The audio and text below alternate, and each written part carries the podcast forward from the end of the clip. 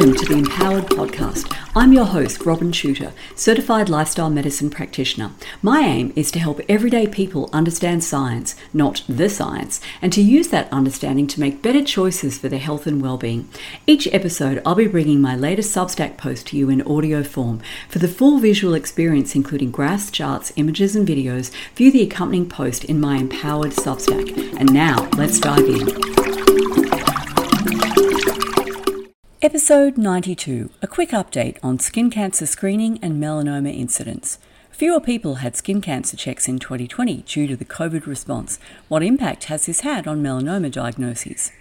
Back in January of this year, that is 2023, I wrote an article and published a podcast episode called Skin Cancer Checks Lifesaver or Scam about a paper which found that the biggest risk factor for a diagnosis of melanoma was not sunshine exposure, but the number of doctors conducting skin checks in your area.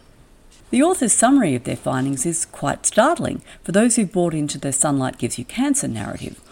A quote from that study in this cross sectional ecological study of 727 US counties, melanoma incidence was weakly or unexpectedly negatively correlated with proxies for UV radiation exposure and was more strongly and consistently positively associated with proxies for diagnostic scrutiny. End quote. And that quote was from the paper called Association of UV Radiation Exposure, Diagnostic Scrutiny, and Melanoma Incidence in US Counties. That paper drew on melanoma incidence reporting to the Surveillance, Epidemiology and End Results, abbreviated SEER program, covering the period from 2012 to 2016. What has happened to melanoma diagnoses since then? Well, you might remember this little thing that happened in 2020 when the attention of the entire medical profession and the so called health system became myopically focused on a little virus called SARS CoV 2 that caused a flu like illness with an infection fatality rate of 0.07%. That's 7 deaths per 10,000 infections for the mathematically challenged in people under the age of 70. Go on, search your memory banks. I'm sure you'll be able to recall it. You might also recall many doctors expressing grave concerns about misdiagnoses that might occur while doctors were too scared to see patients in person. Missed cancer diagnoses were high on their list because of the widely held belief that catching cancer early through screening and other early detection programs reduces cancer death rates because early stage cancer is easier to treat. While this belief makes intuitive sense, it is almost certainly wrong, as I explained in a previous article and podcast episode called Major Trial Finds Screening Colonoscopy Fails to Save Lives. Here's a quote from that previous article.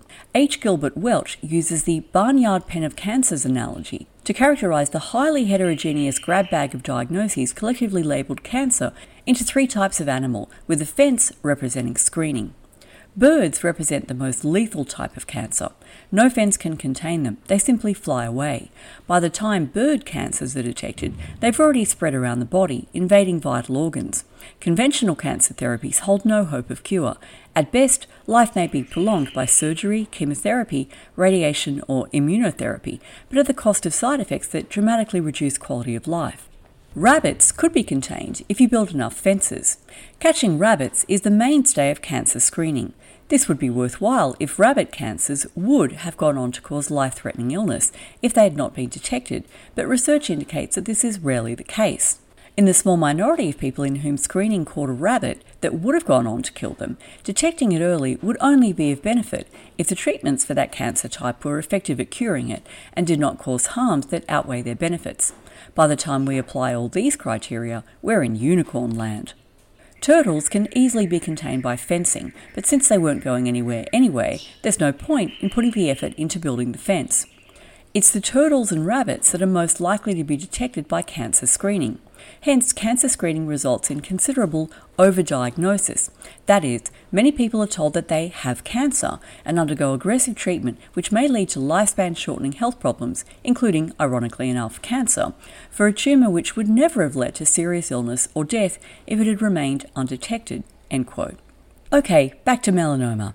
Just last week, JAMA Dermatology published a research letter on melanoma incidence in the US in 2020, using data from the same SEER program as used in the earlier article. The authors were prompted to conduct their analysis by two other papers that, quote, reported an increased relative proportion of advanced melanomas in the US during the COVID 19 pandemic, end quote. That is, these studies claimed that a higher percentage of melanomas were diagnosed at a point where they were more severe and potentially life threatening, implying that interruption of skin checks during the manufactured COVID crisis had delayed the diagnosis of melanoma, endangering the lives of those who would otherwise have been diagnosed at an earlier stage. However, analysis of SEER data revealed that only the incidence of stage 1 melanoma, that is the earliest, least deadly form, decreased during 2020, while diagnoses of more advanced stages stayed steady. In other words, there was a higher proportion of diagnoses of advanced melanoma in 2020, but the rate was unchanged.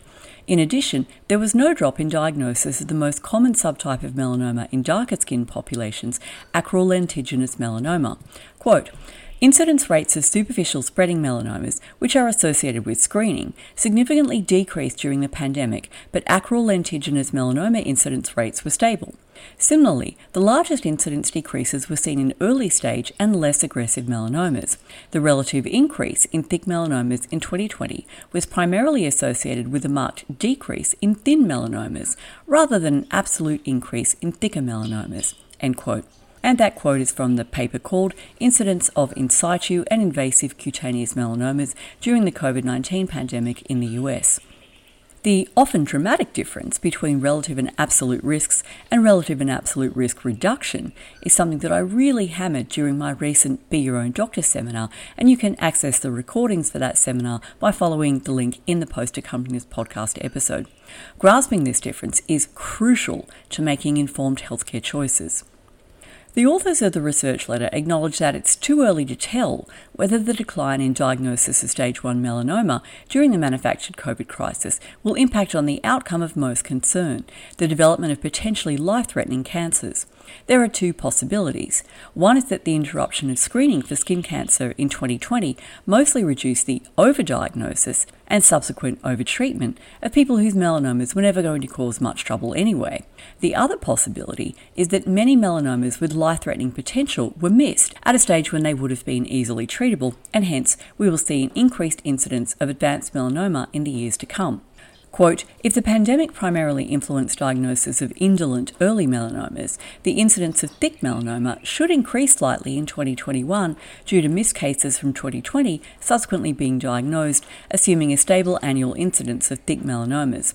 However, if the pandemic played a role in misdiagnoses of thin melanomas that progressed to thick melanomas, a substantial future increase in thick melanoma incidence would be expected. End quote. Unfortunately, data on US melanoma mortality in the post COVID period are not yet available. However, comparing the American Cancer Society's estimates of melanoma mortality for the years 20 to 23, these estimates are based on projections from previous years' death data, don't suggest that there has been a sudden surge of deaths from missed melanoma diagnoses that were treatable rabbits. The American Cancer Society estimates the number of melanoma deaths in 2020 at 6,850, in 2021 at 7,180, 2022 7,650, and 2023 at 7,990. Meanwhile, the population has swelled from 331,449,281 in April of 2020 to 340,370,140 at the time of writing this article. So far, no apparent tsunami of melanoma deaths. The final sentence of the research letter is a stellar example of the type of understated language that scientists use when they're trying to persuade people to stop doing dumb things without offending anyone. Quote, longer term studies are needed to examine the implications of the pandemic for melanoma incidence and may help inform screening and overdiagnosis efforts, end quote. Translation The temporary pause in skin checks that occurred in 2020 should be closely tracked. If there is no rise in the incidence of advanced melanoma or death from melanoma, this will provide strong evidence that actively searching for melanoma through screening programs increases the number of people who are unnecessarily diagnosed with cancer and shunted down a treatment pipeline that causes them net harm. Final note as emphasized in my previous articles and podcast episodes on the overdiagnosis of cancer, screening is not the same as diagnosis. If you notice a skin lesion that is rapidly growing, changing color, causing you pain or irritation, or behaving in any other fashion that causes you concern, get it checked by a competent doctor, preferably one who doesn't make a sizable chunk of their income from diagnosing and treating such lesions. Thanks for listening. If you enjoyed this episode, please share it with a friend and on your socials, and make sure you subscribe to my Empowered Substack so you never miss a post.